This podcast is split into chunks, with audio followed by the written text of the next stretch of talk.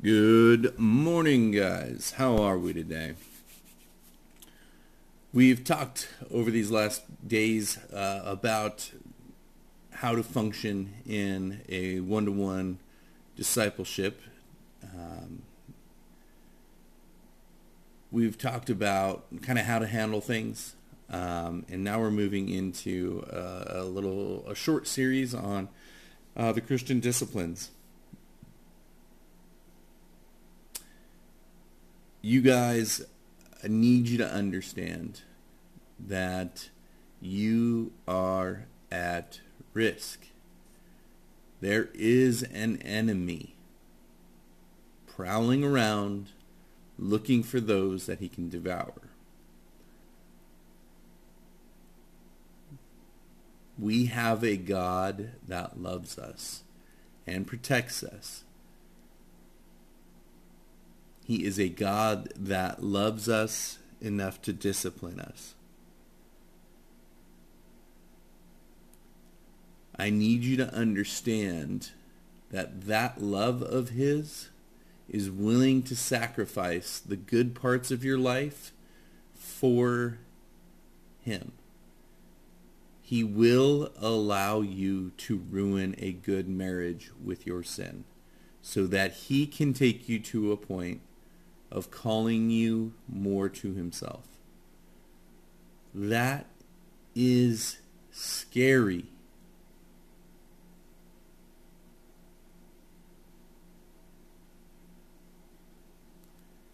What I want you to understand is I don't want you to have to have it reach that point.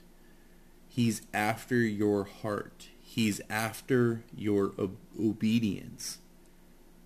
He's after saving you. It doesn't have to go to that place. Now, don't get me wrong. He is the King of Kings, the Lord of Lords. He is the Almighty. We are the clay.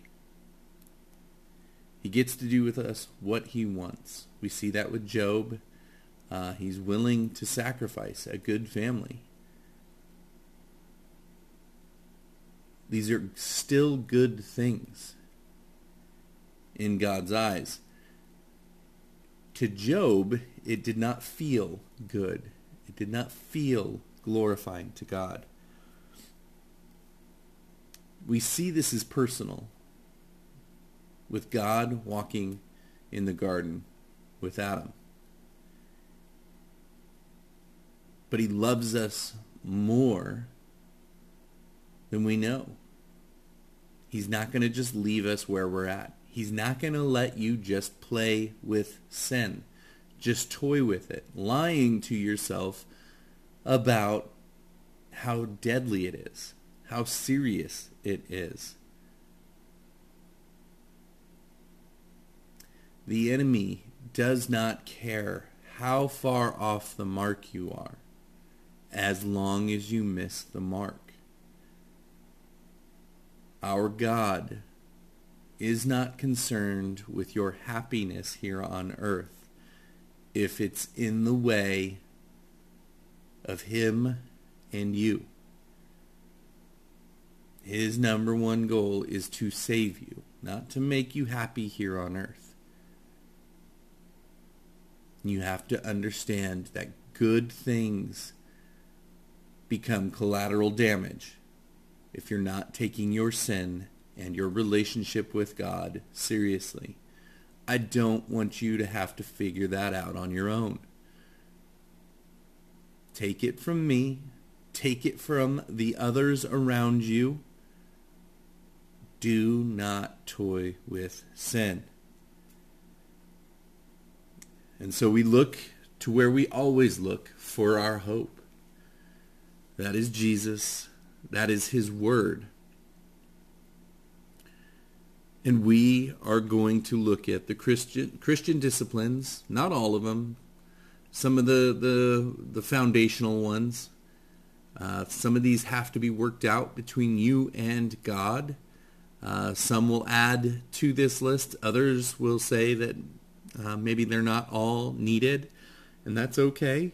I'd love to have that discussion with you guys. Today we're going to start with what I think is the most foundational one, which is Bible study. I need you guys in your word every day. God uses our time with him in his word. It's like dialysis. You are spending time with him in his word, in the words that he spoke, in the words that he wanted you to know, so much so that he wrote them down for you. During dialysis, it's flushing out what your body can't get rid of.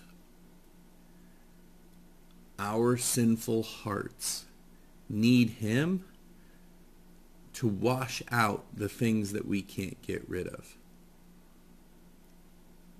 We need it daily. Not that you are going to see miracles happen in your Bible study. But Bible study is one of the anchors through which we tie ourselves to Jesus. And the more you are in it, the better you understand him and the better you are equipped to, to deal with this life. My heart is prone to wander. Lord, I feel it. These words from one of my favorite songs ring so true to me. And that Bible, that Bible study time is part of how I cling to him. And when things start to go rocky in my life,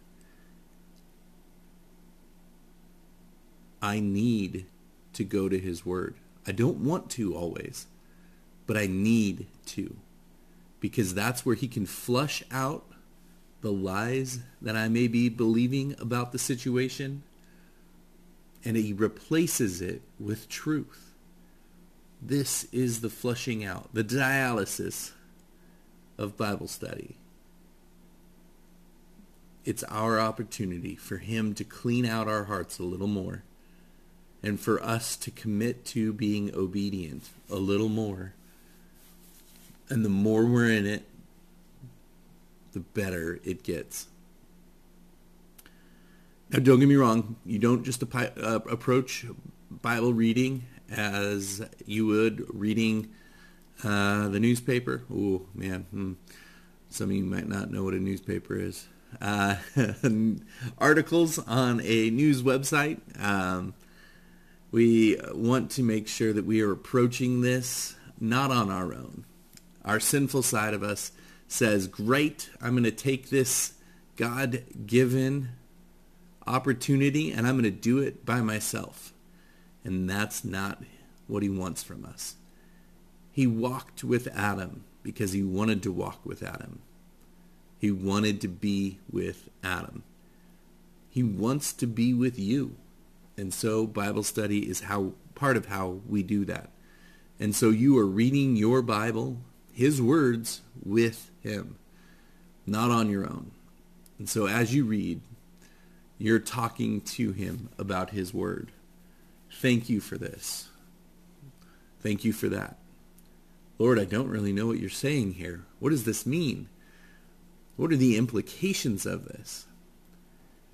And obviously, reading this way will lead to prayer. We'll, we'll cover that later.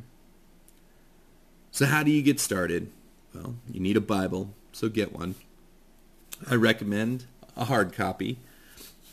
Um, the the reading plan doesn't necessarily need to be a hard copy. Uh, I, I like YouVersion, although uh, me and two of my friends are going to be moving to uh, Gospel Coalition's reading plan um, as we are wrapping up our uh, year program here in the next seven days. And so I'll be trying that one out. Uh, but the point is to start reading it. You want a good habit. Don't commit to reading for two hours if you're just getting started. Commit to five, ten minutes, 15 minutes, something that you know you can accomplish. Shoot to get that done seven days a week. If you can get the habit ingrained in your life, and yes, we want you to upset your life to make this thing happen. One of the ways that I had to do it to make sure that it was ingrained was uh, won't allow myself to go to work before I finish it. And so, if you wake up late, that's a hard commitment to hold to. But it helps make sure that you're going to get it in, and that's the point. We need him more than we need our work. So get the Bible study uh, plan. It can be from YouVersion, uh, the app I like to use. It could be Gospel Coalition. Uh, it could be just a Google search and uh, finding one that you you like. Your church may already have them. Um, get one. Commit to 5, 10, 15 minutes, whatever works for you. But you're going to be working that out between you and God. Pray about it. Talk to him about it. And then get started. The idea here is to keep the daily habit going because the better you do at keeping that daily habit, he will grow it deeper the longer it goes, the more consistent you are. And so, you got the Bible, you get the plan, and you commit to the time. When you get up in that time, you want to connect with God. That's the point. You want to learn from him. And so you start reading, and there will be a verse that challenges you or sticks out in a good way or maybe something you've never read before, or at least you don't remember reading it.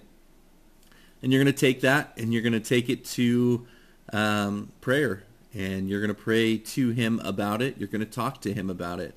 He's going to, in that time, reveal things about your heart, uh, about what you believe. And uh, please take action on what he reveals. But we'll get to that prayer section later. Um, right now, it's just about getting a habit of reading your Bible. It's critical. You have to treat Jesus as your one and only hope for this moment, the next moment, for today, for this week, for this month, for this year, for this life, and the next one. And so cling to him through Bible study daily. And when things start going sideways, go back to him in his word. Talk to him about things in prayer. All right, guys, that's all I've got for this morning. Have a great day. We'll do it again tomorrow.